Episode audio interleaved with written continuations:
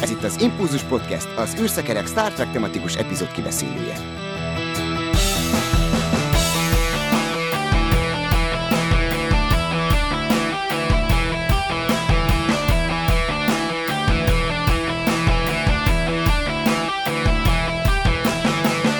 Köszöntöm a kedves hallgatókat, a 207. Impulzus podcastet most örömmel megnyitom, és Magdit üdvözölhetjük ezen a héten adásunkban. Szia! Sziasztok! És műsorvezető társam Dave nélkül nem kezdődik el egyetlen Impulzus podcast sem. Téged is szeretettel köszöntelek. Szia! Szia, sziasztok! Én pedig Csaba vagyok. Hát nézzük végig a híreket. Nagyon érdekes, hogy most érkezik idén a csillagösvénynek a rendezői változata felújítva és ezzel együtt a zenét is újra kiadják. Én a csillagösvényt azt mindig megvédem, szerintem az az egyik legjobb Star Trek mozifilm. Én azt láttam először ilyen Star Trek produkciókból, és most itt ülök, úgyhogy ez megmagyarázza a helyzetet, én azt gondolom. De maga a zene, a zenei része is egy erős oszlopa ennek a dolognak, és azon túl, hogy nekem itt van a fülemben, én kimerném jelenteni, hogy ö, sokkal jelentősebb ez a score, mint ö, amennyire beszélünk róla. Rögtön azzal kezdeném, hogy ugye itt mutatkozott be a Klingon téma, ennek a mozifilmnek az elején, ami azóta is, a, ha megjelenik Mr. Worf, vagy valami nagy dicső Klingon vonulás van, akkor ez az alaptéma szólal meg, de ugye nekem nagyon tetszik, amikor megközelítik, amikor bemennek a felhőbe, és ott szépen lassan megismerkednek a, a Voyager-rel, vagy ezzel az egész hajóval, meg hát ugye az Enterprise-nak a körbejárása, amit szegény Jerry Goldsmithnek kétszer is meg kellett komponálnia, mert az első verzióra azt mondták, hogy hát még ez talán nem az igazi, úgyhogy neki feküdt ennek a dolognak, és, és megcsinálta másodszorra is. És hát ugye nekem még az egyik kedvencem a Deckernek, meg az Ailiának a, a témája, az is egy nagyon jó dolog, úgyhogy tök jó, hogy ezt is kezelésbe veszik, és megint csak valamilyen formában elérhetővé válik. Magdi, neked mi a kedvenc zenéd a The Motion Picture soundtrackről? Nagyjából elmondtad azt, amit mondani akartam, de egyébként én is a Motion Picture-t láttam először, nekem is ez az első Star Trek élményem, és én is itt vagyok, úgyhogy már két bizonyíték van rá, hogy az egy jó film. Egyébként szerintem nagyon, tehát talán, hát talán ennek hallgattam legtöbbször a zenét, meg a Star Trek 4-nek, uh-huh. és utána a Star Trek 6-nak. Tehát ugye ez, ez a három mozifilm zene, amit, amit nagyon szeretem, mert hogy a soundtrack, tehát hogy az összes zenéjét hallgatom. Egyébként nekem van egy olyan élményem, nem tudom, ti ismeritek-e, de a, a Motion Picture zenére írtak dalt nekem egy valamilyen ilyen scifis zenei gyűjteményemben van benne, tehát egy rendes zenei albumon, és, és rendesen szöveg, tehát egy Star Trekről szóló szöveget írtak rá. Nekem tetszik az a dal, tehát hogy így még csak azt sem mondanám, hogy mondjuk gicses lett tőle, vagy, vagy, vagy nem szép, egy nő énekli, és tök jó a szövege is, és abszolút illik a Star Ez Majd akkor ezt megmutatom nektek, ezt elfelejtettem átküldeni, beszéltünk volna jó. róla. Hát ez érdekes így elsőre szó. furcsán hangzik, de pedig jó. Pedig érdekes. Jó. Uh-huh.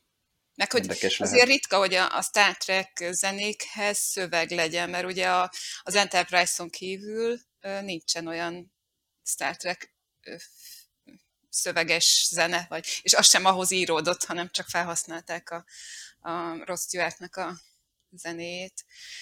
Úgyhogy nekem, nekem meg ezek is, amiket elmondtál, meg ugye a, a Motion Picture-nek a zenéje az átment utána a TNG fő motivumának is, tehát ugye ez annyira megérződött a mozifilmből. Mm, de nekem még nagy, mm, tetszik az Ailia Dem, ami ugye ugyanaz a zenei motívum, csak ilyen líraibbá van téve, a, tehát ugyanaz, mint ami a fő, fő címzene, csak ilyen nagyon lassúvá és ilyen líraibbá van húzva. Az is nagyon tetszik. De nagyon jók a, azok az effektek, amik benne vannak. A klingonosba is vannak ezek a érdekes, nem tudom, mivel csinálják, tehát ennyire nem értek a zenéhez, hogy, hogy mi, mi az, ami olyan csattog a klingon zenében. Ö, meg amikor mennek... Klingon csattogó.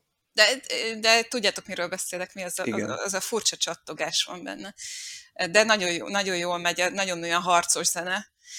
A másik meg az, amikor a felhőbe mennek, de akkor meg olyan, olyan, mint hogy egy picit diszonás hangok lennének benne, olyan furcsák azok a, de hogy az meg olyan rejtélyes és olyan misztikus az a, az a hangeffekt benne. Nagyon jó ki van találva. De hát tudjuk, hogy ez az ember azért szerzett egy pár jó zenét, úgyhogy ne is csodálkozzunk rajta, hogy ez is jól sikerült. Meg se kellene szólnom, mert Magdi elmondta, kiemelve azt is, hogy ugye a TNG-be átment főcímzeneként a itteni főcímzene stáblista alatti zene. Nekem, nekem az nagyon tetszik, tehát bárki bármit mond, én mai napig a TNG és az Enterprise főcímzenéjét tartom a, ugye a legtöbbször visszahallgathatónak, tehát azt, hogy az ember nem tekeri át.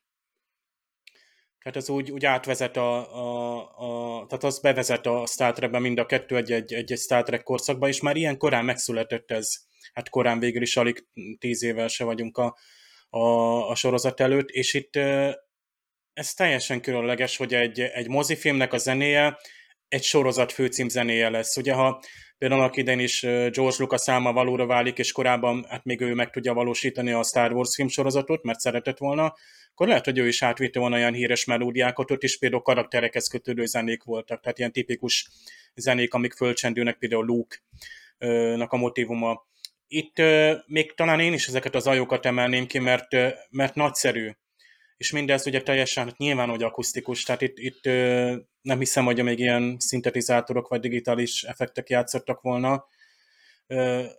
Tehát tényleg a, a, a sejtelmesség, a hatalmassága, a egyszer, mint csodálatos és rémisztő jellege ennek a, hát Witchernek. Tehát, hogy megyünk befelé, és hát nyilván, hogy kell az a zene, tehát akkori mozifilm, de mai mozifilm sem élhet meg zene nélkül, és nagyon jól alátámasztja azt a monumentális látványt. Talán a 2001-hez lehetne hasonlítani, és szokták is hasonlítani, hogy az, azért itt a Star Trek nem akarta, és nem is úgymond a néhány évvel az előtti Csillók háborúja mozifilmnek a látványvilágát vagy hatását próbálta uh, utánozni, hanem titokban talán a, a 2001-et, ha szabad mondani, nyilván nem biztos, hogy szándékkal, de hát azért ott volt az, és azért egy nyomot hagyott a, a, a science fiction film történetben, és szerintem egy másik ilyen nyom az a, a, az első Star Trek mozifilm. Tehát az erőteljessége az az zenének is köszönhető. És magyarul, hát igen, sajnos a magyar kópiák, szabad így mondani, nem tudom, nincs birtokomban sajnos olyan, hogy DVD kiadás, hogy ott például hogy hangzik a zenemet, sajnos a ilyen-olyan forrásokban bizony a mono zenét halljuk, és hát nem csak azért, mert stereo, mert jaj, mert 5.1, és akkor az milyen jól hangzik, de hát azért az eredeti kiadványon lévő, még ugye a felújítás előttéről beszélek nyilván egy Blu-ray kiadásról, vagy egy DVD kiadásról, az eredeti zenei hangsáv az sokkal gazdagabb, és sajnos ezt el lehet mondani minden mozifilmnél, meg tévéfilmnél is. Na, hát vannak New Trek híreink is, például Strange New Worlds-ből megérkezett a várva várt kedvcsináló. Itt ugye, hát tipikus akciófilmek kezdődnek így, hogy a visszavonult hős, ugye itt most a szakállat növesztett Pike kapitány, hívják, hívják, de nem veszi fel a kommunikátort, aztán lovagol a semmibe, és egy, egy ahol ugye ilyen szélerőművek között vágtat, és akkor egy kompal kell utána menni, hogy hát Pike kapitányra szükség van valahol, kell a csillagflottának az ő kapitányi tudása. Nem mond sokat ez az előzetes, tehát bevillant különös új világokat, de nincs meg az a fő szál, ami mondjuk egy Discovery-nél meg szokott lenni, hogy ja, most egy, egy anomáliával találkozunk, vagy a Picardnál, hogy ja, most egy alternatív univerzum lesz a középpontban.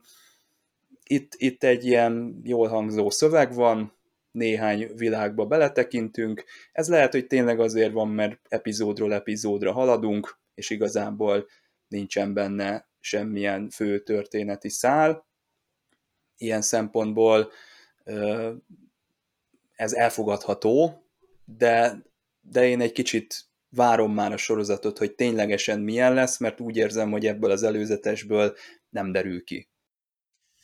Lehet, hogy csak annyi az egésznek a háttere, hogy nem akarnak elárulni fontos dolgokat. De igazából um, itt most úgyis az a legfőbb vonzó ereje az egésznek, hogy, a, hogy Pike, aki a legnépszerűbb volt a Discovery sorozatban, hogy őt visszahozzák, tehát mindenképpen, aki nézni akarja a sorozatot, azért fogja nézni, mert szereti a Discovery-ben Pike-ot, és azért fog jönni, ami meg ilyen nagyobb poénok szerintem nem akarják lelőni, legalábbis én úgy gondolom. Hát remélem, hogy valami jó sztorit írtak hozzá, mert megérdemelni ha már ennyire a rajongók szerették volna annyira, hogy, hogy legyen neki saját sorozata, akkor szolgálják ki a rajongókat ezzel.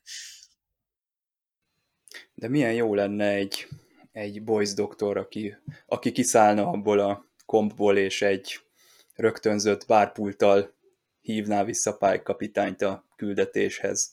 Az poén lenne, igen. Az tetszene. Ja, jó lenne, ha volnának ilyen visszautalások. Hát azért a Discovery-ben csináltak ilyen visszautalásokat, és azok, azok nekem legalábbis nagyon ültek. Nyilván én régi rajongó vagyok, de, de szeretnék a pályákban is ilyeneket.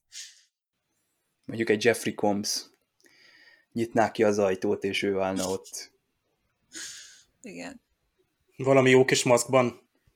Igen. Már lehet, hát hogy nem vagy... is kéne már őt se öregíteni, mert azért már telnek itt az évek. Szegény. És hát tényleg Pálykon is látszik az idő, de, de abszolút jól néz ki, ahogy az előzetes is, minden ott van, tehát ott van az a, az a rustikus földhöz zagat jelleg. Emlékeztek például a Discovery-ben Pike-nak volt ez a hatalmas dolgozóasztala. Igen, ami, ami ketté tört ketté valahogy. Hogy nagy kár érte. És hát szerintem őt jellemezni fogja majd a környezeten. Remélem, hogy gondosan megalkották például akár a szállásának a, a látványtervét, berendezéseit, biztos vagyok benne, tehát költségek vannak. Ezért jó egyébként, hogy 10 epizód, ez egy fix, jó, hát reméljük azért talán még itt több is lesz, és tényleg, hogy nem tudunk nagy átvezető, vagy fontos történetszálakat. Ha ez egy Picard vagy Discovery lenne, akkor tényleg hiányolnám, mert kéne valami, hogy megragadjon, hogy de most miért jön vissza Picard, vagy most miért ilyen keserű a Picard, vagy mi mozgatja ezt az egészet, hogy a Discovery-nél sem sejtettük, hogy mi lesz a főszám, mik lesznek azok a és nem is volt hogy az első évadban, és azért is hiányzott, aztán azért lett olyan jó második, harmadik, negyedik évad, vagy jobb, mert már volt egy-egy főszál, amin mehettek a, azok a rajongók, akik szeretik ezeket a ö, nagy történet koncepciókat, hogy vagy izgalmas mi lesz a kimenetele egy, egy sztorinak, itt meg lehet kis ö, egy egyedi, egyszeri történetek. Az biztos, hogy nagy szám lesz a visszahívása, tehát biztos, hogy megpendítenek ilyen, ilyen nosztalgikus dolgokat benne. Csak, csak jót várok el, mármint, hogy csak jót látok eddig ebben, és annyira nem is tudják elrontani. Tehát van egy jó karakterünk, karizmatikus maga a karakter, a színész is, érdekesek a mellékszereplők, nyilván nem kell mindent lekopírozni, ugye a, nincs is mit ugye az eredeti sorosztokból, meg hát több pályákkal találkoztunk már, és valahogy mind, mindegyik szimpatikus lett a, ugye a nézőknek. Érdekes, hogy ez a Pike figura, ez valami, nem is tudom, talán azért, mert nincs olyan nagy hangsúly rajta.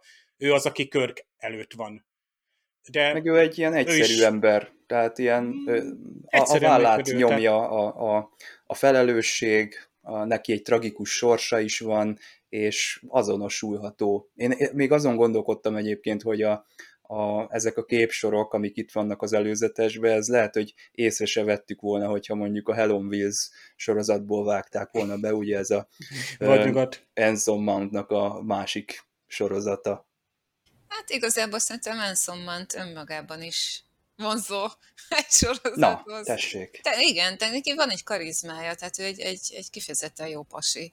És uh, szerintem ez is benne van, hogy ő népszerű lett a, a Discovery-ben tehát el, el is játszotta, jól is játszotta ezt a figurát, de, de van, tehát belevitte nyilván a saját személyiségét, ami átjött a karakteren, és, és ez, ez az, ami, ami miatt most egy saját sorozatot kapott. Tehát ez azt jelenti, hogy egy jó színész. Ezért fogjuk megnézni. Aztán majd biztos másért is, mert lehet, hogy a sztori is visz majd magával. Na hát azt még el kell mondjuk, hogy jön a szinkronos Star Trek Prodigy. Dave, mikor is történik ez meg? Mert én már elfelejtettem valamikor áprilisban. Hát igen, itt a, a, a nyuszi már nem csak a ö, közönséges tojásokat hozzana, de hát komolyan, hát húsvét hétfő lesz április 18-án, és a, a hírek szerint a, a Nickelodeon ö, csatorna, ami ugye egy ilyen nemzetközi csatorna, tehát voltak éppen több változata van, és ö, gyakorlatilag a kelet- és közép-európai hát, ö, csatornáin egy idejéleg mutatják majd be, vagy hát 18-án nálunk is várható. Ugye a hírek szerint a tényleg ott van, hogy Hungary, és hát bizony azt, ha számoltok, mégis mikor volt utoljára, hogy jött egy új Star Trek sorozat, és szinkronan néztük, az bizony én utána néztem, hogy hát 2004. március 23-án mutatták be, egyébként tényleg hát 18 éve, Magyarországon a, az Enterprise sorozatot, ugye a Broken Bow, Bow Incidens, Shell. Nem tudom megmondani, hogy egyszerre mutatták be a, a, ezt a pilotot, vagy külön-külön, azt sem tudom, hol volt. A lényeg az, hogy a Prodigy az a Nickelodeon, hát így simán a fő csatornájára érkezik, ezt uh, szerintem így uh, szerintem a mi közönségünk így külön be kell hangolni, vagy megnézni, hogy tudja valahol uh, uh, fogni. Reménykedünk jó szinkron hangokban, nagyon szívesen hallanánk természetesen Mensátor Magdolnát, mivel az ugye nem titok, hogy hogy Janeway karaktere szerepel ebben, ugye az előztesekből is láthattuk, és egy, egy tényleg egy aranyos, nézhető sorozat, bátran vágjanak a Voyager rajongók is neki, és modern a kinézete, de benne lesznek azok a, a, a Star Trek motivumok, értékek, karaktertípusok, fejlődések, sztorik, amiket úgy, úgy titokban azért reméltünk ettől. Egy jó szórakozás lesz hétköznaponként, szóval tíz nap alatt ez le is megy. Reméljük, hogy ismételgetik is majd akárhányszor tartok előadást a Star Trekről, vagy, vagy kifejezetten a Voyagerről, aki mindig kiemelem, hogy Menszátor Magdolna azért nagyon sokat hozzátett ehhez a produkcióhoz szerintem. Én a eredetileg angolul kezdtem el nézni a Voyager-t, és hát azért, azért nagyon szeretem a színésznőt, tehát a, a ó, mondjátok két már, két Mulgret, de hogy igazából Menszátor Magdolna hangja az azért, na, az, tehát hogy mondjam, so, sokat lendített Óriási. azon szerintem, hogy a magyar uh, rajongók köztán a Voyager a legnépszerűbb a mai napig is. Úgyhogy nagyon remélem, nem tudom még, hogy a Prodigy-ben ő a hang, de így szorítok, hogy őt kérték föl. Remélem. Figyelem! A műsorban spoilerek bukkanhatnak fel.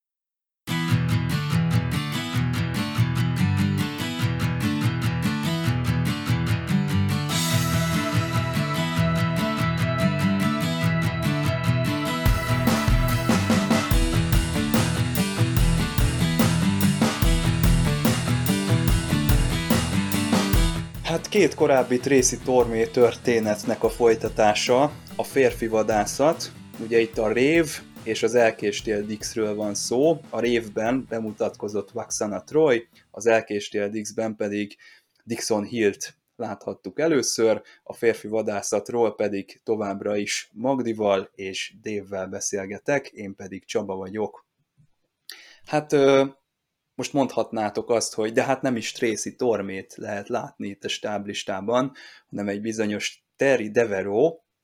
Hát ő az, csak felvett egy írói álnevet, mert nem volt elégedett az átírásokkal. Ugyanaz történt, mint a Royal című epizód esetén, ott még Keith Mills volt neki a, az álneve, itt egy másikat választott, és ez annyira bele is gázolt az ő lelkébe, hogy el is hagyta a sorozatot, tehát a második évad végétől kezdődően már nem dolgozott a produkciónál. Ez egyébként kár, szerintem, hogyha nyithatunk itt egy kis zárójelet az ő történetéről, mert én úgy vettem észre, hogy ő mindig próbál valami egyedi hangot vinni a Star Trekbe, valami olyat, ami még nem volt.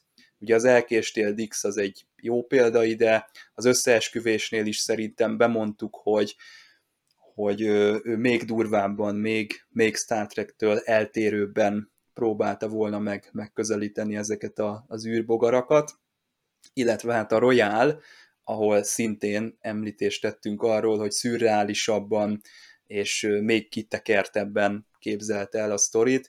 Én szerintem Tracy Tormé áldozatul esett annak, hogy ebben a korszakban a Star Trek még nem állt erre készen. Pedig később a Star Trek változik, és szerintem fogunk látni szürreális dolgokat is. De ebben a periódusban egész egyszerűen ő és a Star Trek nem tudtak megférni egy légtérben, és távoznia kellett sajnos. Na de, ugye mitől tört ki itt jelen esetben a botrány? Hát ő sokkal jobban azt szerette volna, hogyha a Dixon Hilles történeten van a hangsúly, megint visszatérni a 40-es évekbe, elveszni abban a hangulatban, de hát jött ugye a Vaxana Troy, és magának követelte az epizódnak a fókuszát és az epizódnak a nagy részét.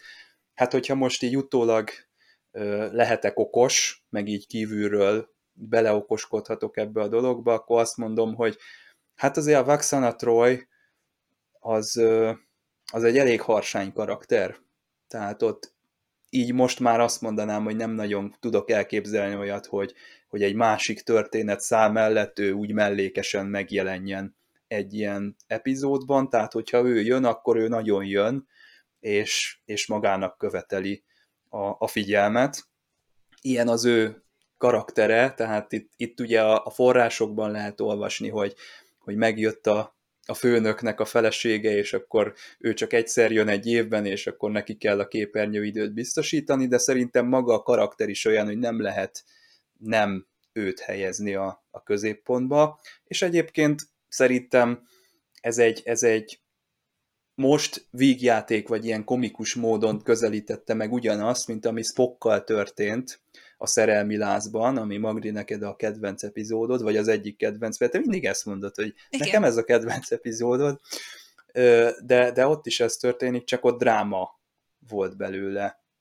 Itt meg, itt meg ez egy könnyedebb megközelítése, ugye itt nem pontfár van, hanem a fázis, és hát ugye Picard kapitány rettenetesen csapdába esik, amikor már ott van a, a szállásán Vaxana Trojnak, és ráadásul ugye Mr. Hom, Karel Striken megissza az egész nem tudom, milyen alkoholos italt. Romodás szörnek tűnik, legalábbis ilyen kék. Igen.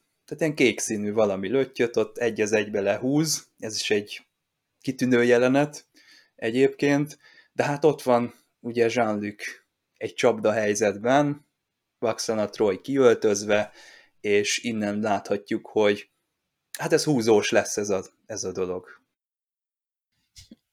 Hát igen, ez, hát ezt abszolút jól mondtad, ezt, hogy ha amikor a Laxana Troy megjelenik, akkor nem lehet másra figyelni, tehát ő, nem tudom, hogy hát gondolom kibeszéltétek, amikor először megjelent, de hogy, hogy, hogy ő neki azt mondta, azt mondta Gene Roddenberry, hogy ez a szerep, ez teljesen rá van írva Major Barrettre, tehát, hogy ez az igazi személyisége, ez a legközelebb hozzá, tehát sokkal közelebb áll hozzá, mint Christine Chappell. Uh-huh. ez a Nekem is ő a, a Major Barrett karakter, Igen, tehát abszolút. volt ő ugye a Babylon 5-ben is, meg szerettük a Chapel nővért is, de, de nekem ez ugrik be először, Igen. tehát ez annyira over the top, hogy, hogy ez, ez az embernek a fejébe úgy előre ugrik.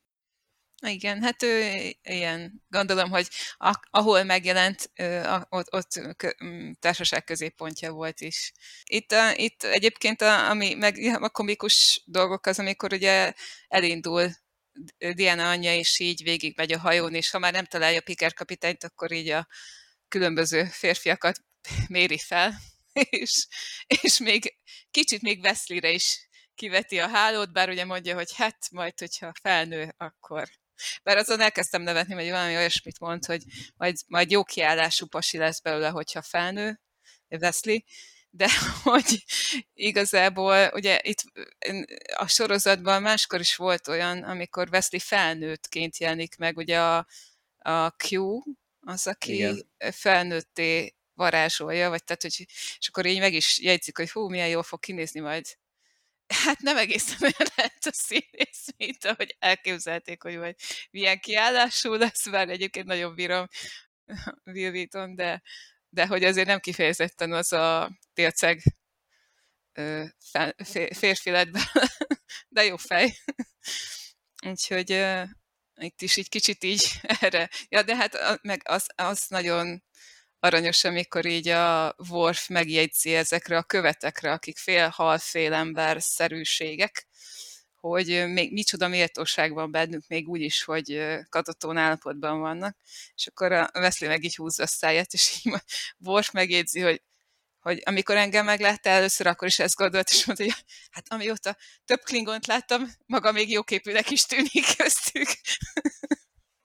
Egyébként tök jó, hogy így tojáshéjon lépkednek, hogy úgy a Wesley is úgy kimondja, amit gondol, de, de érzi, hogy nem jó ez, meg rá is szólnak, hogy nem jó ez, és akkor beviharzik a Vaxana Troy, és ő egy, egyből a, a legrosszabbat, tehát, hogy a tányéron lenne a helyük, meg mit tudom én, ez a borzasztóan, tehát ez a, ez a hurrikán, amikor megjelenik valahol.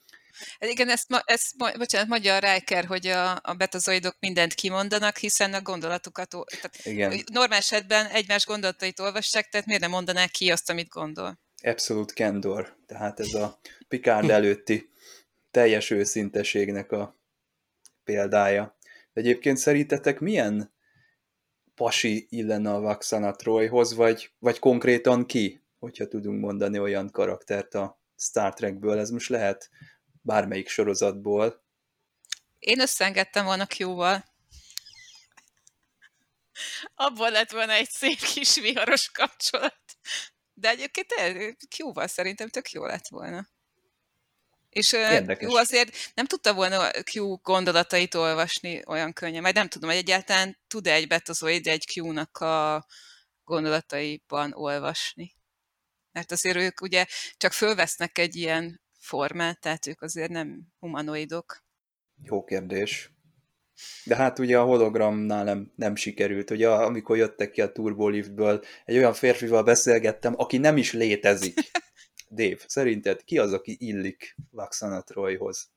Feltétlenül egy, egy extravagáns figura, bár én mondjuk, tehát ott volt például a Andrew Troy, tehát ő azért nem biztos, hogy én szerintem ő egy, egy visszafogottabb személyiség volt, és olyan Pikát féle férfit tudok elképzelni. Tehát egy ilyen, uh-huh. ilyen jó lelkű, egyenes ember, és lehet, hogy voltak éppen Laxana, igazából egy egyenest ilyen... más személyiség igen, típus, tehát egy, egy, egy, egy, egy nyugodtan, Pikár is azért vonzó számára, hát, nyilván, hogy nem Rikert akarja ő, csak most ugye ebben a különleges fázisban van. De hát ez az epizód tele van azokkal a, a, a meglepetésekkel, amikkel a, a rajongóknak kedveskedik szinte a, a, a, a stáb. Tehát ha mondjuk ezt így bejelentik előre, hogy hát a következő epizódban Laxana Troy érkezik a hajóra, és ráadásul még szexuálisan felfűtött állapotban, hát akkor a, a rajongók késsel villával ülnek le idézőjelben a képernyők elé, mindent kikapcsolnak, mert ez egy várhatóan nagyon szórakoztató epizód lesz, és szerintem így is lett, és mai napig jól tudok szórakozni, tehát itt van az, hogy ismerem már a felállást, ismerem Pikár kapitányt, a Laxanát is, amennyire Riker, Troy, tehát ott vannak Worf és Wesley, tehát még, meg, még a O'Briennek a grimaszai is itt vannak, hogy ő is valamiképpen reagál ezekre a mm, antidei küldöttekre. Nem tetszik neki, tehát őnek is, hogy ilyen-ilyen halfajöket kell ott neki tárolnia, és még később is ott megpróbálja elhelyezni őket, hogy ne egyenek útban. Tehát az egész, tehát olyan bizarr módon vannak összerakva ezek a szituációk. A Dixon Hill történet, Laxana Troy, meg az antidei delegáció, akik merőben mások, és a, az epizód gyakorlatilag magasról hát elnézést letolja őket, mert alig van róluk szó. Tehát itt van egy teljesen különleges másik fajt, Pulárszki is időnként ö, tudósít róla, hogy mi van velük, de olyan, mintha őt sem nagyon érdekelni, mert megjött Laxana Troy, és mindent felforgat. Kicsit úgy éreztem egyébként a Polászkit, ha már így felhoztad, amikor föléleszti őket, és akkor megeteti őket. Kb. Mint, úgy nézi őket, mint hogyha ilyen állatok lennének, akik ott éppen kajálnak a közös tájukból, és hát őszintén szóval abban a jelenetben úgy is néznek ki, mert hogy így, így egy ilyen nagy tartály, tele valami furcsa, undorító, valami nyákás, valami, ami nekik eledel, és akkor így így belebuknak a tartályba, és így... És a, a, a Puleszki meg így meg komolyan, hogy így vigyorog rajtuk, így nézi, hogy hogy esznek. És tényleg olyan, mint hogy így azt nézni, hogy ez, ó, ezek de udorítóak, és közben még nevet rajtuk. Szóval így nem igazán teszik szimpatikussá a két küldöttet, aki aztán a végén még, még inkább nem lesznek azok, miután kiderül, hogy merénylők. Detonációra alkalmas anyagból van a ruhájuk. Egyébként az, a, amiben van a kajájuk, az a féregpempő, vagy nem is tudom, hogy hogy hívták azt, az úgy néz ki kicsit, mint régen voltak, tudjátok, ez a felültöltős hajdúcentrifuga. Nekem rögtön az, az jutott róla eszembe. És lehet, De hogy Pikár, az. Lehet, hogy az volt, igen. De Pikár milyen jól megoldja ezt a szorult helyzetet. Tehát ha valamikor Détának jól jön ez a fecsegése, vagy nem tudom. Tehát ez a, ez a máskor ki nem állt, meg, meg mindig leoffolt bő beszédisége, ez a redundancia. Na most, tehát ez most itt egy, egy fegyver, vagy egy komoly visszatartó erő ahhoz, hogy megtörténjen az, amit Mrs. Troy eltervezett azon az éjszakán. De érdekes az az éjszaka, mert már az evőeszközöknek a, a kinézete is egy, egy elgondolkodtató dolog, hogyha megnéztétek, akkor az, az egy ilyen, nem is tudom, az egy ilyen bétazed villa? Hát, nyilván egy kicsit futurisztikussá kell tenni mindent, de hát a, ez a betazedeknek ez a vagy betazoidoknak ez a szokása, hogy a gongot mindig meggongatják, hogy az adnak hálát a, az ételért, meg az italért, az is valami iszonyat idegesítő. És ez már a, abban a részben is az volt, amikor először jött a, Laxana is.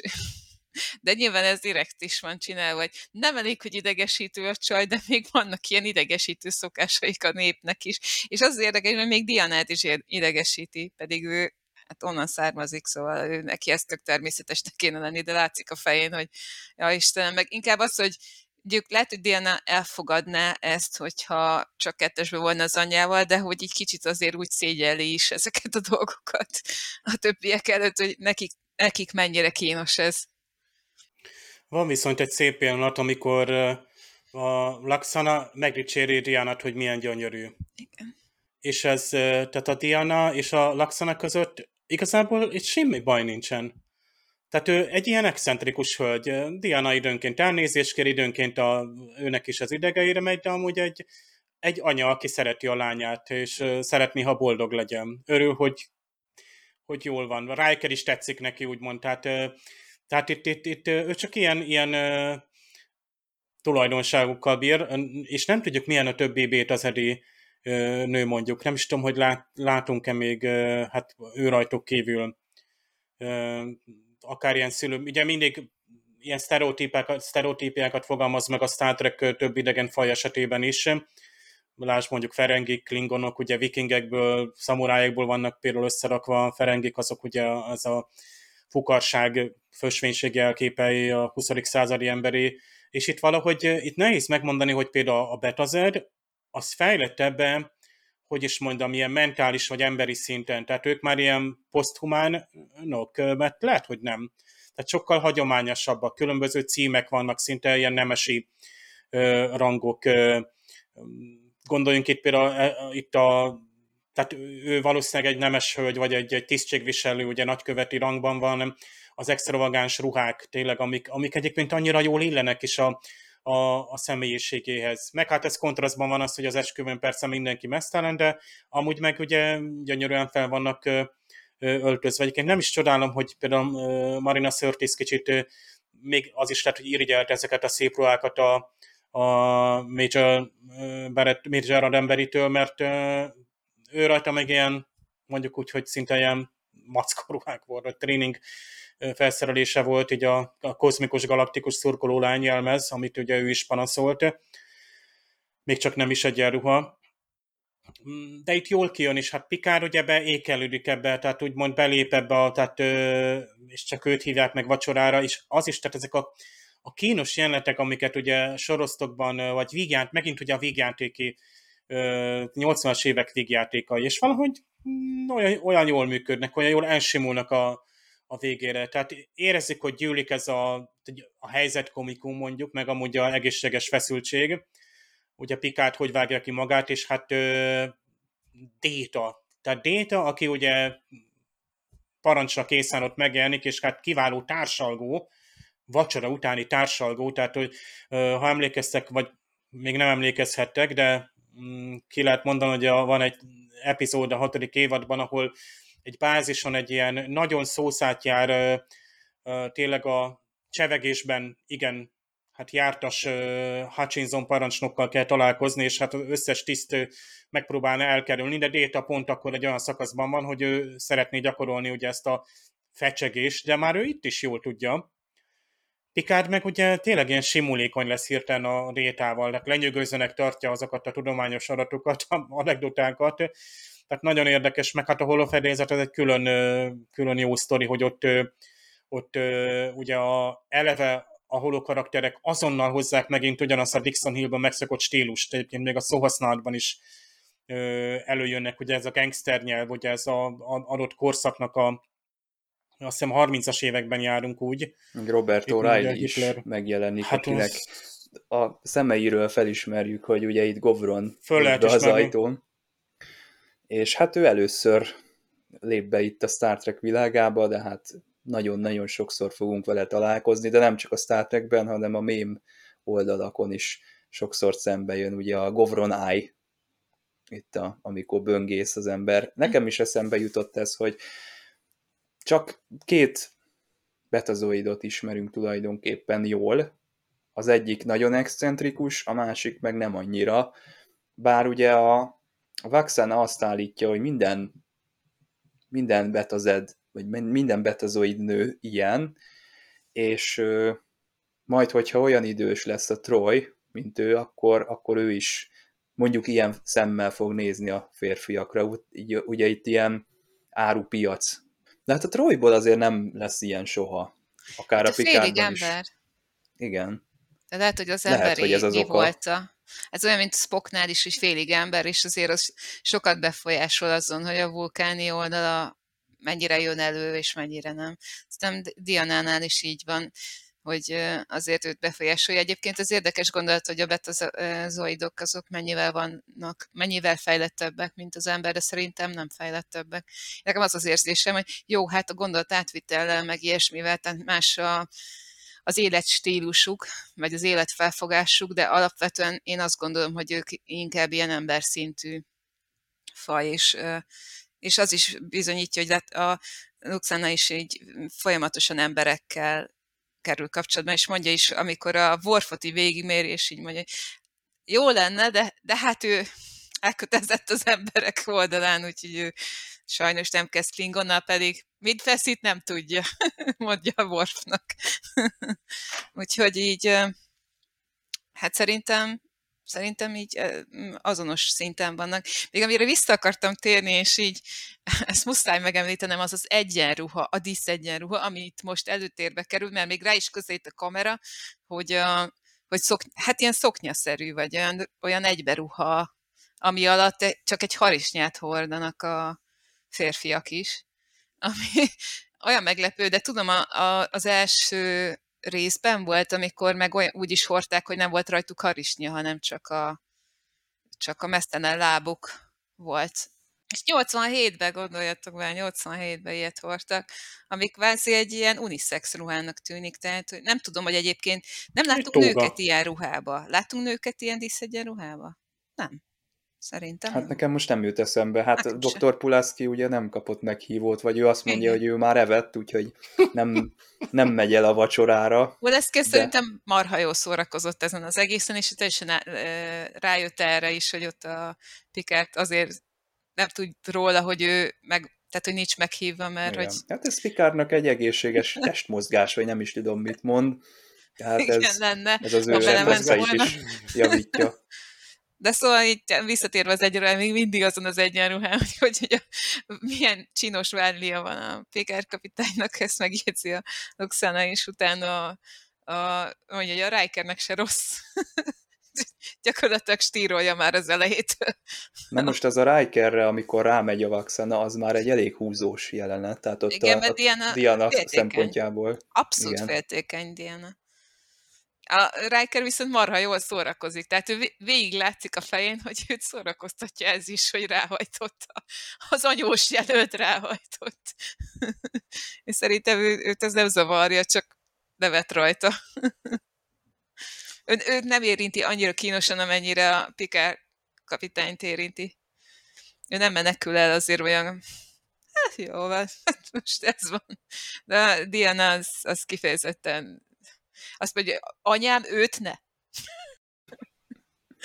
Azért az eléggé ilyen konkrét tiltás. Tehát bárkit, a kapitányt is viheted, de Rikert nem. De ez csak egy egyszerű, mm, tehát itt történt volna egy, egy olyan, mint a pontfár esetében, hogy fel kell oldani a pontfárt, tehát vagy biológiai úton, vagy kémiai úton, azt hiszem a Tuvok meg is próbálkozik vele ilyen, ilyen elfolytással, meg holoterápi, holoterápiával. Meg a Voriknál van valami nagyon nagy gáz, hogy ő ugye a Belanát szemeli ki pont partnerül, és akkor hát ugye nagyon rá hajt. Ott aztán a Belanál is kapja a pontfárt, amit ma, mai napig nem tudunk, hogy hogyan, talán ott kémiai úton átadódott, de itt viszont, ha most ezt feloldotta volna például Laxana Troy, aki elhitte arról a hologramról, aki tényleg, mint karakter, egyrészt vonzó volt számára, másrészt tényleg egyébként egy, nem is tudom, ki játszotta azt az úriembert, a kocsmárost, Rexet? De- Nem, nem tudom, sajnos.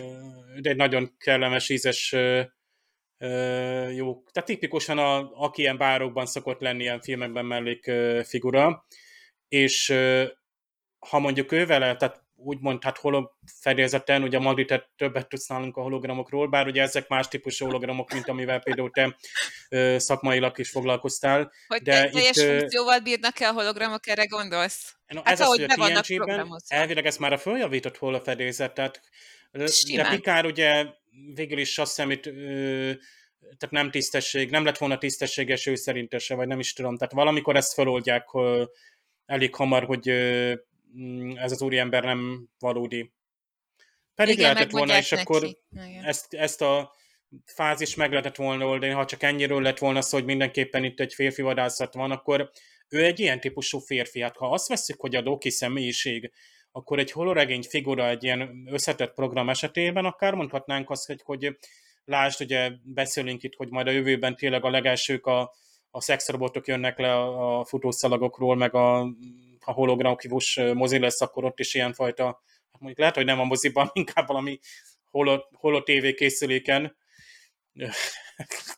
Pont ezért jutott eszembe az, hogy Vaxanához valami olyan férfi illene, mint mondjuk az Okona kapitány. Tehát egy olyan, mint ez a Rex, aki észreveszi egy, egy hölgynek a jelenlétét, és ezt szavakkal ki is fejezi, és ez mondjuk tetszett a Vaxana, neki is ugye imponált, hogy végre egy férfi, aki nem menekül előle, vagy hát nem, nem azt a, azt a pánikot látja a férfinak a, a szemében, tényleg mint egy ilyen, jó ez a cím, mert tényleg vadászat történik, tehát itt, itt prédák sorakoznak a, az Enterprise-on, és itt el van szabadulva egy, egy predátor tulajdonképpen, aki... És Jordi megúszta, mert e- emlékeztek, azt mondja, vagy ö, mutatja a, a home, hogy, hogy, Igen, hogy ő a oda megyünk, és, és elindulnak, de ugye Jordi nem is szerepel az epizódban, tehát ő megúszta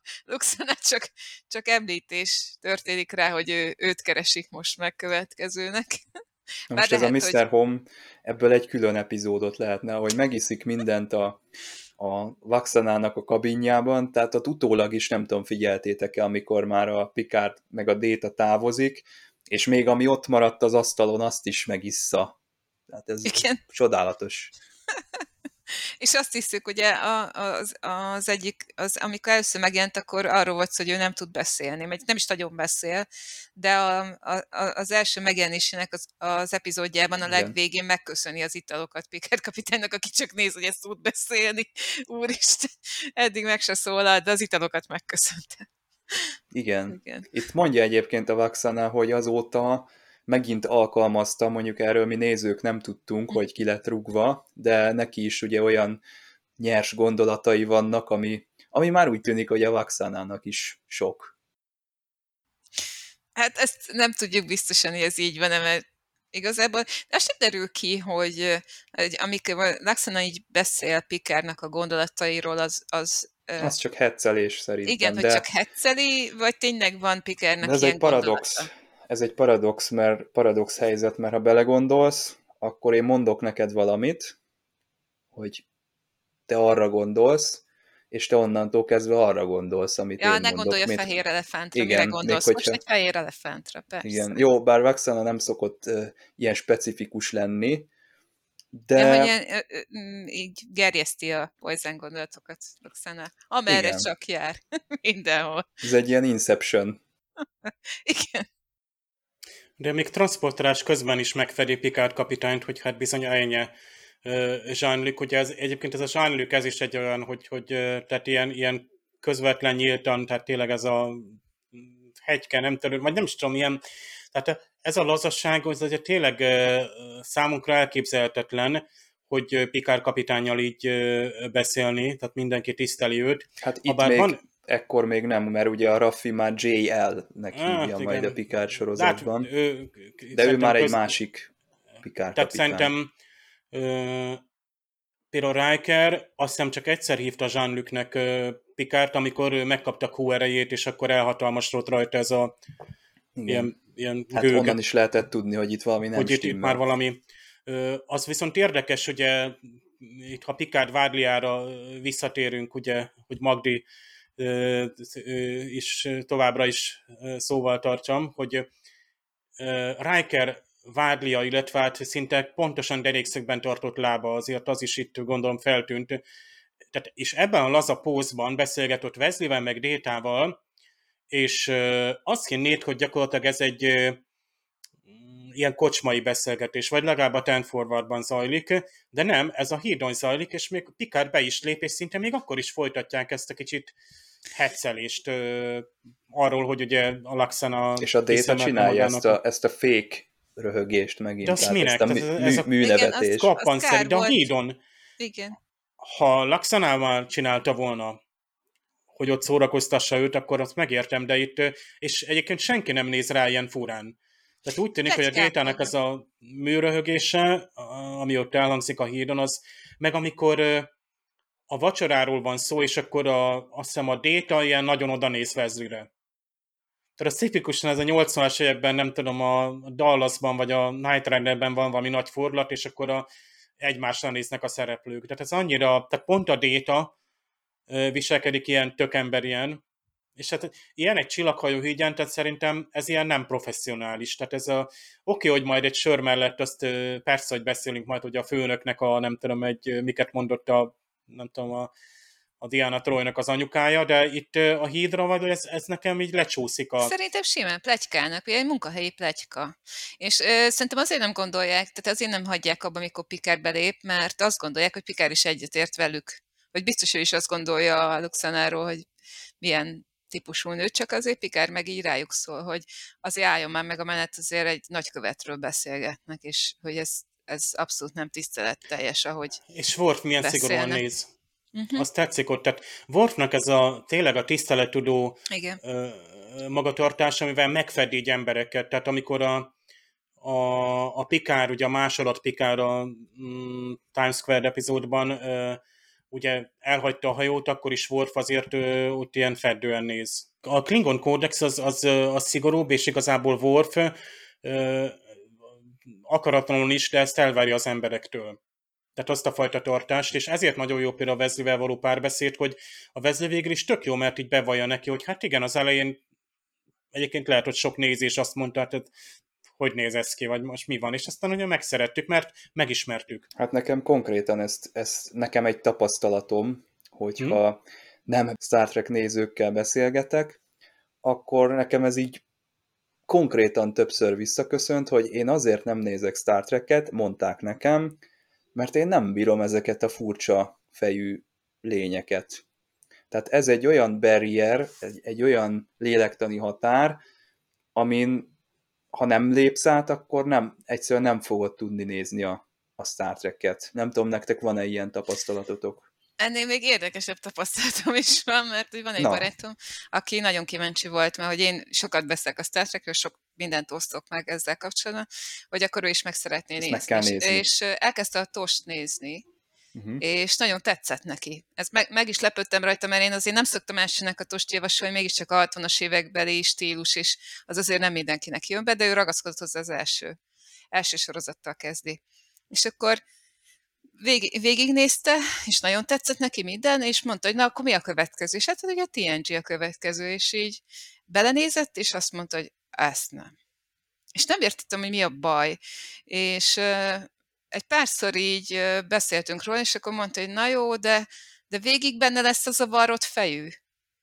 és halál komoly, neki a Worf volt az, a, az, amit te mondasz, az a lélektani határ, amit nem tudott átlépni, úgy, hogy egyébként a tost végignézte, de ugye abban a klingonok nem így néznek ki, és valahogy hogy az, az már sok neki az a, az a maszk, ami a, a, a Warfon van, vagy illetve hát a színészem.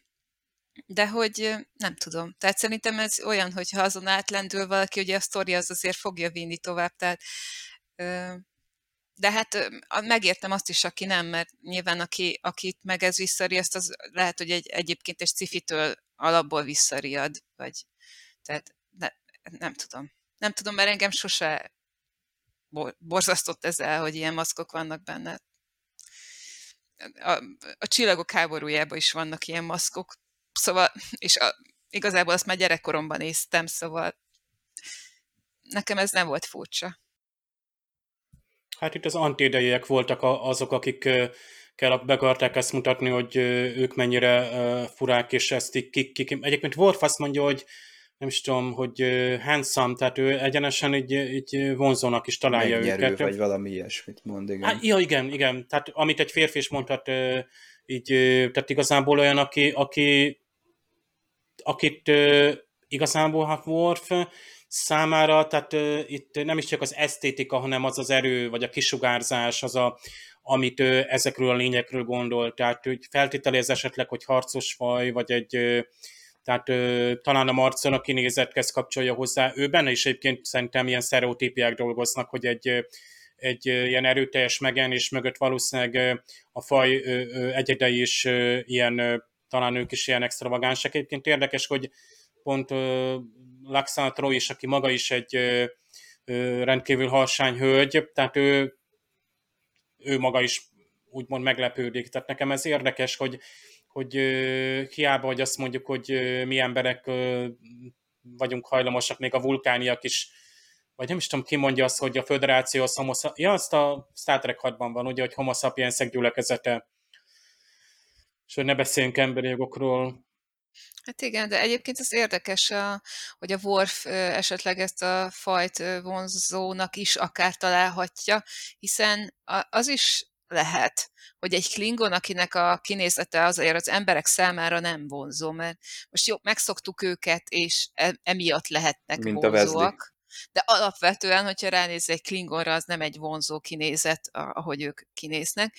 És hogy ha, ebből indulunk ki, akkor lehet, hogy egy klingonnak egészen más a vonzó, mint mondjuk egy embernek, és lehet, hogy neki mondjuk egy ilyen halszerű lény is vonzónak tűnik. Hiszen nekünk is van, mit tudom én, mondjuk olyan fajta, ami mondjuk egy, trill, vagy nem tudom, szóval akik jobban közelebb állnak a, a mi kinézetünkhöz, az, az tűnhet vonzónak, mint Szerintem mint nekünk távolabb. az olyan fajok a vonzóbbak, akiknek ilyen macska füle van, meg olyan, olyan bundája van, mint, mint a macskáknak. A macskák mindenképp vonzóak.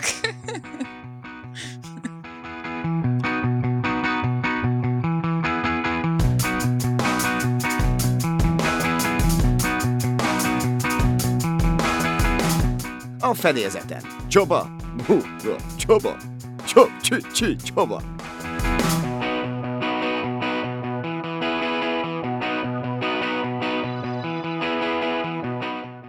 Az epizód természetesen tele van jobbnál jobb sziporkákkal, humorral, beszólásokkal, hát kiemelkedő ezek közül természetesen Laxana Pikár kapitányhoz intézett dicsérő szava, például a Vádliára, de hát ott van például, amikor a gondolatait firtatja, hogy hát bizony milyen malac gondolatok vannak, no de Jean-Luc, meg ennyi, ennyi, de ugyanakkor hízelgőnek is tartja ezt. Egyébként hogy ezek a malac gondolatok valójában ugye uh, naughty thoughts, és ugye a naughty, hát az uh, uh, jó kis szó, mert nagyon sok mindent jelent, ugye ez a pajkos, csintalan, huncut, valaki, valami rakoncátlan, szófogadatlan, egyszerűen rossz, tehát ilyen csíntevő gyerekre kell gondolni, uh, engedetlen valaki, és ilyen értemben meg ez a kicsit merész gondolatok, ezek a sikamlós, pajzán illetlen gondolatok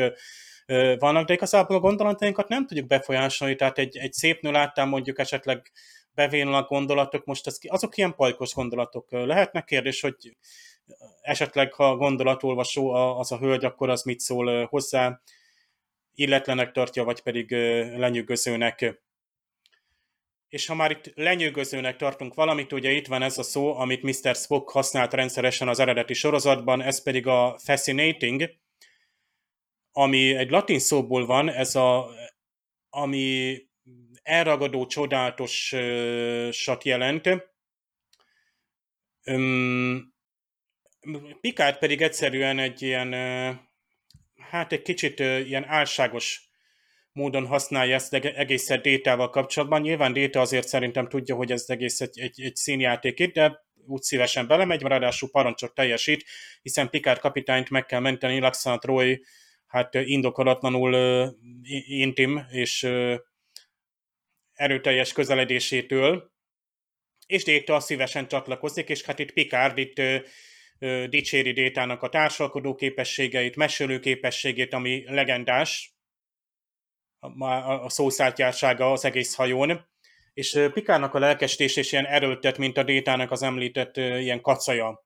Tehát ez a small talk, ebben most Pikár is egyébként ennek ő nem az ura, tehát hogy a vezével is a múltkori epizódban nehezen oldódott fel. Itt ugye megpróbál ilyen, ilyen töltelék tehát kifejezésekkel ugye bevágódni, hogy hát, hát ez, ez elképesztő déta, egyszerűen fantasztikus, és biztos Mrs. Troy is szeretne ezekről hallani, és a, barna törpecsillagok összetett rejtélyei. Mm, itt is egyébként hát a, a készítők nem átallottak tényleg készíteni a Déta egyik hát magyarázatához egy, egy ilyen sematikus ábrát. Itt lehet is látni, hogy Déta itt arról beszél, hogy itt egyébként ilyen angolul egyébként értelmesebben hangzik, hogy ilyen co-orbital satellite, hogy gyakorlatilag a két hát satellite, most ez, ez pályán lévő egy bolygót kísérő, egyébként itt azt mondja, hogy kísérő, vagyis ez egy, ez egy hold, vagy pedig ez egy szatellit égitest vagy űrobjektum, ami egy nagyobb bolygó körül kering, de a második körülötte keringő sem ütközik vele, vagy legalábbis azon a ponton, vagy úgy van a pályaévük, nincs ez jobban megmagyarázva, tehát két azonos pályán lévő kísérő sose találkozhat arról nincs szó, hogy azonos pályán vannak egyébként, csak mind a kettő orbiting, tehát az, hogy milyen pályamagasság, de nem menjünk bele, mert én sem értek annyira hozzá, csak hát műholdak is különböző pálya magasokon, meg éveken haladhatnak, és nyilván nem ütköznek. Fontos kérdés vesz föl Diana Troy az édesanyjának, méghozzá az, hogy what stage is it in? Na most, itt a stage szó Hát igen. Meddig jutottál magyarul, és hát a fordító szerencsére jól eltalálta ennek az egésznek a lényegét. Tehát itt ugye a testi közeledésben meddig jutottak, amit hát mondjuk egy rendezvú után esetleg egy barátnő megkérdez a nem tudom, a barátnőjétől, hogy egy jó volt-e a rendezvú. No de itt hát az édesanyától firtatja, de lehet, hogy a beta ez szokás. Itt ugye a szakasz, hogy milyen progresszióban van, éppen milyen státuszban, vagy hát ö, stádiumban van mondjuk egy kapcsolat, vagy bármi más ö, lehet ez a betegség lefolyás, vagy ö, egyébként a szakasza valamilyen folyamatnak, és a többi. De nagyon jól, és vissza van a magyarul is. Picard kapitánya holofedélzetre menekül, és 1941-es földi időt kér. Dixon Hill magánnyomozó dohos irodáját kéri Picard, egyébként az angolban nem ezt kéri, ott csak The Office of Dixon Hill Private Investigator, és igazából tök jó ez a dohos iroda, tehát mert tényleg az, és az a, ezt a filmnoáros hanglatot még jobban vissza is adja, és tényleg oda tér vissza Picard, no de hol volt eddig Picard kapitány? Tehát az elkéstél Dix epizód óta ő nem volt ebben a holofedélzeti szimulációban, és ez voltak éppen bele van írva a programba. Tehát a szereplők reagálnak méghozzá olyan módon, hogy Picard kórházban volt. Biztos valami bunyóba keveredett a történet szerint. Tehát az, hogy a Picard kapitány nem futtatta ezt a szimulációt, a program annyira hát intelligens, hogy beleírja, hogy a, a szereplők is úgymond reagálnak, hogy Pikár úgy lép be ide, hogy hú, de régen voltam már az irodámban, így körbenéz, meg fölismeri Madlent. És a szereplő is úgy reagálja erre, hogy hú, de régen láttam már. És bele van írva egy kis sztori. Nyilván nem mondhatta, hogy maga közben az Enterprise fedélzetén volt, mert az a Moriarty effektus lenne, hogy túl sokat tud a hol a szereplő. Itt azt jelenti, hogy nem buntotta senki a programot, Pikár kórházban volt, lehetett volna börtönbe is egyébként, tehát múltkor is majdnem oda került.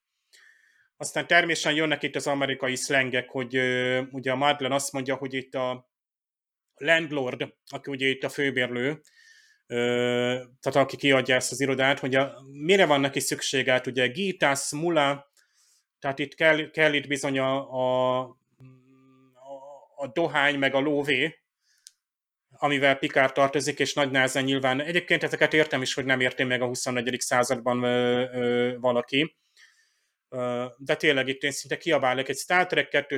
Dixon Hill című nem tudom miért. Egyébként a Discovery-nél volt valami ilyesmi, hogy ájtag, ugye így akarta a Brian Fuller, hogy akár egy orvosos sorozat lehetett volna valamelyik évad, vagy egy bírósági. Tehát nem csak más hajókon, időszakokban, hanem akár tematikában változni.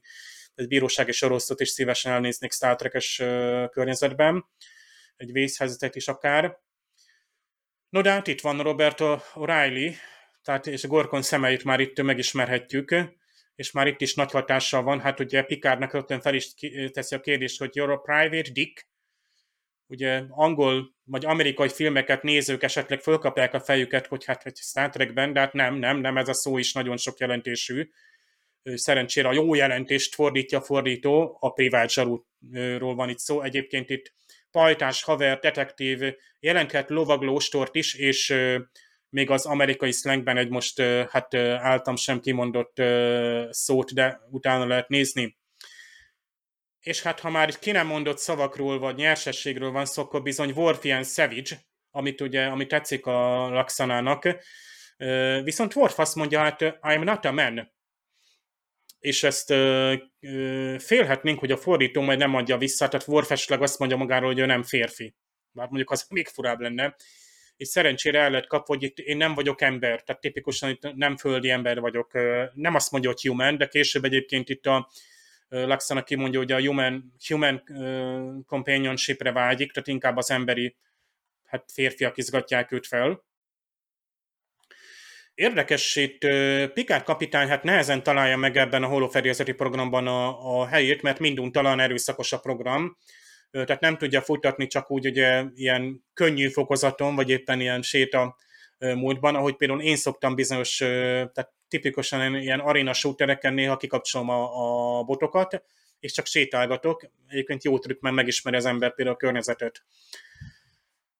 No de hát utána a Picard kapitány viszont egyenesen militáris lesz, és kicsit így ráncoltam is a homlokom, hogy itt ugye a 41-ben vagyunk, hát már ugye folyik a a második világháború, mindjárt itt van Pearl Harbor, és hát itt Picard kapitány úgy szóván valamiképpen itt, így elfogadhatónak tartja a második világháborút, azt mondja, hogy visszatekintve, hogy ugyanakkor ö, a háború a műszaki fejlődést fellendítette, a technológiai fejlődést hozott, ugye a rakétaiparban, ugye itt a fission, itt ugye a, hát ugye itt a makkasodásról lenne szó, de konkrétan az atomtechnikáról van szó, amiben megint csak igaza van, és hogy egyenesen a 24. századik hatott ez a fejlődés. Hát, nem tudom, tehát nekem ez, ez így, így tehát így túl, túl túlságosan egyszerű dedukció, tehát az, hogy, a, a, hogy szükség volt, hogy mond a, a háborúra vagy háborúkra, hogy úgymond a technológiai fejlődést magukkal vigyék. Egyébként pont most hát egy, egy podcast két ki rá, így sajnos, hogy hát bizony a Star Trek szerint már bizony 25-26-ban azt hiszem jönne a harmadik világháború, amint túl kell esni, hogy majd 63-ban eljussunk oda, hogy a háború egy termékével, ugye egy rakéta felszerelésével gyakorlatilag létrehozzuk az első térajtóművet. Ez egyáltalán nem túl vidám, meg pont az epizódban ez így elhangzott, tehát szomorú lettem, de aztán így hát Laxana Troy fölvidít minket az epizód végén, azt mondja, hogy a turbo izéval jött, ami a turbo tube lenne, ez a tube meg nagyon jó, mert a, a tube-ot például használják például a londoni metróra. Tehát ugye ez a csőben való közlekedés, meg hát ugye a, a Elon Musk is, is valami csővasúton agyal, többek között. Az is egy izgalmas találmány lenne. És hát itt van Rex, aki a Laxanának enyhülést nyújthatna, mert egy igazi úriemberként viselkedik, de azért ő is bizony, hát a maga korabeli férfiaknak megfelelően beszél a nőkkel, például azt mondja, hogy I bet that's the broad with the big bucks, amikor ugye Laxana és Mr. Home is megjelenik ott, ugye a Broad az pont elhangzott pont egy Dixon Hill Star Trek epizódban, akkor ugyanezt a szót használta, ott azt hiszem az egyik zsaru, a, ott belépő és szintén csinosan felöltözött uh, Dr. Crusherre. Uh, és a Broad egyszerre nem találunk rá más, mint az akkori amerikai slangben laza erkölcsi nő vagy tyúk. Ugye a Big Bucks, ugye a nagy zsetonú, nagy dollárú nők, hát pénzes boxának lefordítva, a fordítás egyébként ízest, ugye Picard uh, hook up with a mug, ugye, uh, tehát itt Picardot ilyen balek maflalak, ami egyébként gangstert is jelent, meg egyébként bögrét, de hát nyilván itt megint rengeteg jelentése van a, a szónak, szóval köszönhetően a, a két igen furcsa motivumnak, tehát Laxana Troynak és ugye a 40-es évekbeli holoprogramnak itt igen ízes lett a magyar változatban is az epizód.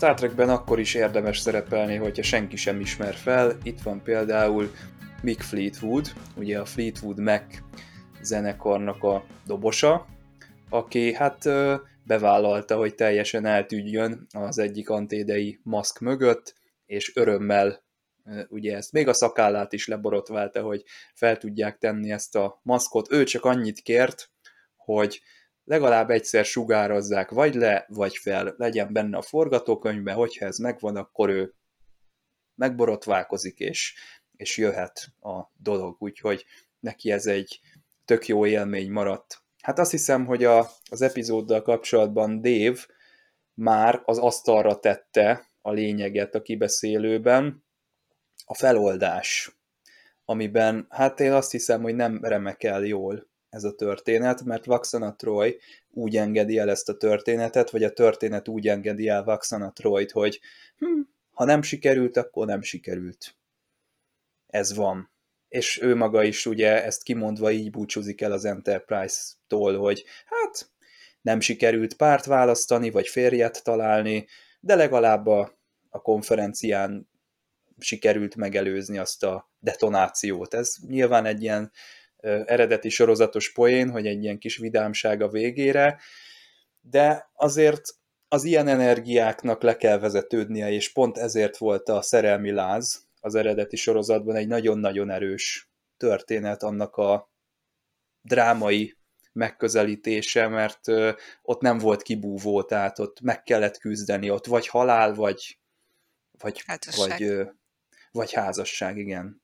Tehát ott, ott ezt, ezt jól megcsinálták. Itt én úgy gondolom, hogy az egyes vicces jelenetek és szituációk, azok nagyon-nagyon jól működnek, de az epizód egészében, teljességében nem kínál sajnos kiutat erre az egészre, Én egy olyat el tudtam volna képzelni, hogy jön mondjuk egy harmadik ember is erre a konferenciára, valamilyen külső tag, és akkor vele tudott volna összejönni mondjuk a Vaxana Troy, de hát nyilván itt már a, a Dixon Hilt meg a Vaxana Troyt is annyira össze kellett préselni ugyanabba a történetbe, hogy erre már aztán végképp nem lett volna kapacitás meg műsoridő, hogy ez is megvalósuljon. Ettől eltekintve, hogyha vígjátékként tekintünk erre, ugye ez a házasodik a Troy, vagy a férjhez megyek, mert azt mondtam, vagy bármi ilyesmi ö, legyen a hívó szó, akkor érdemes megnézni,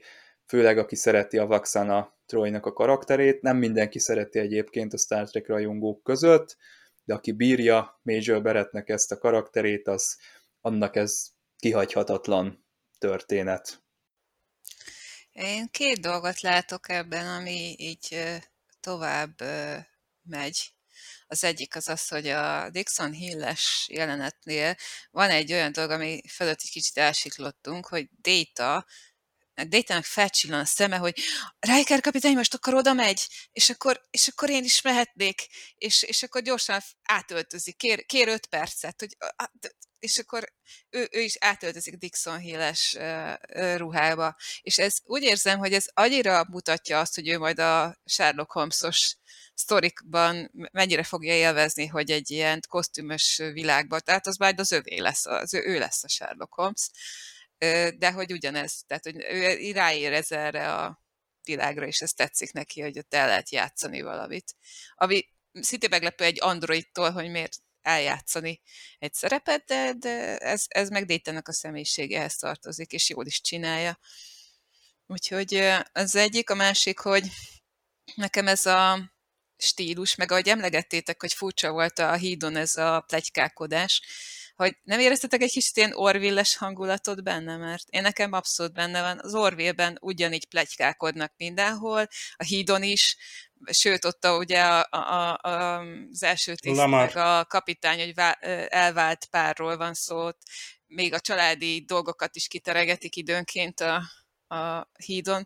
Szóval nekem volt egy ilyen kicsit, és az Orville ugye abszolút a TNG-nek a stílusát vitte tovább, csak egy kicsit felturbozta, meg olyan dolgokat feszegetett, amit a TNG nem, mert mondjuk így, de hogy, hogy én nekem van, volt benne egy kicsit orvilas hangulat ebben az epizódban.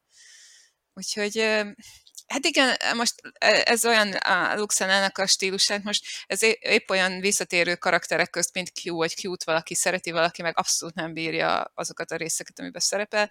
Ez abszolút ízlés kérdése, hogy bírod-e ezt a stílust, vagy nem. Uh, ahogy a mai fiatalok szokták ezt mondani, hogy van egy ilyen cringe érzés az embernek, még Luxanát nézi, tehát ez a szekunder érzeted van, amit Dianának is van végig. De hogy amúgy meg szerintem tök szórakoztató, és nekem tetszik ez a figura, tehát hát ilyen, ilyen. Ezt el kell fogadni, és amúgy meg tényleg vicces. Én azt gondoltam, egyébként nekem nekem nem jött át annyira ez a hiány érzet, bár igazad van, hogy a, a, az Time-ban ott, ott feloldották ezzel a ott nagyon drámaian oldották fel, ugye, hogy ott a, a, a Spock azt hiszi, hogy megölte körköt, és akkor ettől elmúlik neki ez a láz hogy itt nem oldották föl, viszont nekem teljesen az volt az érzésem, hogy jó, itt az Enterprise-on nem talált pasit, pedig végigjárt az egész Enterprise-t, és most megy és megy a nagykövetek de hogy ő megy és tovább? a konferencián folytatja tovább ezt a ja, az lehet, de akkor ezt mondani kellett. Tehát ez, ez, ez egy jó megoldás lett volna. Szerintem, hogyha ezt mondja a végén, hogy na majd ott a konferencián, ami egyébként Igen. hát most már így elmarad, mert ezeket a halakat vették volna föl tulajdonképpen, tehát így már nincs értelme konferenciát tartani. De egyébként az, az se derül ki, hogy ezek a halak miért akarták a konferenciát felrobbantani, vagy csak simán ők ilyenek és kész, és de hogy a Luxemburg is csak annyit mond, hogy nem, nem megyek velük, hát ezek gyilkosok, de nem azt mondja egyből, hogy úristen, ezek merénylők, és minden ki akarnak nyírni, és nem tudom mi, hanem az csak olyan mellékesen hozzáteszi, hogy hát ezek gyilkosok, meg egyébként is izé, ott van a ruhájukban robbanóanyag. És nagyon lazán leplezi le őket. Meg hogy érdekes, hogy most, hogyha ők ilyen merénylők és lelepleződtek, akkor hogy, hogy nem robbantják fel magukat, vagy annak úgy nincs értem, hogy az Enterprise robbantják hát föl. Nem ott akarnak robbantani. Nem szerettem volna, tehát nagyon gyorsan vége lett volna a sorozatnak, csak, csak így logikában gondolkodom, de lehet, hogy tényleg csak a konferencia érdekelte. Még a Shades of Grey előtt megsemmisült volna az Enterprise. Az, hát ennyi volt. Hát, ja, igen. De nyilván tehát, vannak ilyen történetszálak azért a TNG-ben, máskor is beszéltünk ilyenekről, hogy nem magyarázzák túl, vagy egy-egy fajt nem magyaráznak túl, hogy az kicsoda, miért jött. Sőt, volt olyan, amikor csak szó volt egy fajról, és nem is láttuk őket, és csak beszélnek róluk, és van egy hiányérzet az embernek, hogy de hát ha egyszer beszélnek róluk, akkor miért nincsenek. Itt meg, hogy kinek mi a motivációja, e, ennek a fajnak mi volt a motiváció, nem derül ki, és ugye a Luxánának mi lesz a további sorsa, de majd fog visszajönni, és tudjuk róla, hogy lesz majd olyan, amikor például férhez akar menni a hajón, ugye? Ez későbbiekben lesz, úgyhogy az még nem egyire közvetlenül folytatása ennek a sztorinak, de csak levadászik ő valakit. meg, meg őnek egyébként ez a, ez a ez egyik jellegzetessége, hogy mindig pasira vadászik. Ő mindig akar valakit. Uh-huh. Ez most teljesen független attól, hogy fázisban van, vagy nem fázisban van, ő mindig pasira vadászik a hajón is. Nekem is ez a szörnyű érzésem volt, hogy, hogy ő mindig így viselkedik, tehát most hiába van ez a... Most itt megmagyarázták, hogy ő miért így viselkedik, de hát ő mindig ilyen volt. Igen. Igen. De egyébként szerintem jó pofa rész, tehát vicces, olyan könnyed, ez, a, ez, a, ez egy ilyen kis egyszerű rész, de Hát a Dixon Hill mm, az tényleg, ott csak annyi van, hogy bár a múltkor megismertük Dixon Hill-t, a, már hogy a Enterprise-beli Dixon Hill-t, már azért más a, nyilván egy, a regény, de hogy csak, csak hátteret ad neki. Tehát, hogy itt, itt igazából jelentősége nincs Dixon Hillnek egyáltalán ebben a, az egész sztoriban, és története sincs. Most az, hogy ott elkezdenek valami sztorit beszélni a csapossal, de abból sem erre nem megy a sztori. Se előre, se hátra, semmi. Beszélnek Nem valamiről. is jön az a gyilkos, akivel ugye Semmi se történik. Meg akarnak küzdeni. Az, az csak kizár, kizárólag az, hogy Pikár el bújik ott, és akkor szórakoztatja magát ezzel a sztorival, ami igazából őt sem nagyon érdekli szerintem, mert ugye mondja, hogy hát én most elmegyek, aztán majd visszajövök, úgyse jön addig ez a gyilkos, vagy nem tudom, hogy nem, nem igazán... Megnyugtató foglalkoztatja ez az egész történet, csak el van addig, ameddig el tud bújni a Luxana erről, aztán ennyiről szól az egész. Hát röviden én is nagyon jól szórakoztam. Ez már azért harcedzett TNG nézőknek való ez az epizód, akik ismerik a, a fő karaktereket, és jól mulatnak a, az ilyen jeleneteken, ezeken a sziporkákon, amik sokszor azért erőltetettek, és érezzük, hogy lejönnek a, a szereplők azokban a pillanatokban a képernyőről, egyáltalán nem détásan viselkedik a dét, a, a, pikát is, attól egy egyenesebb embernek ismerik, hogy ő egy ilyen gyáva nyúlként a hullófedélzetre meneküljön.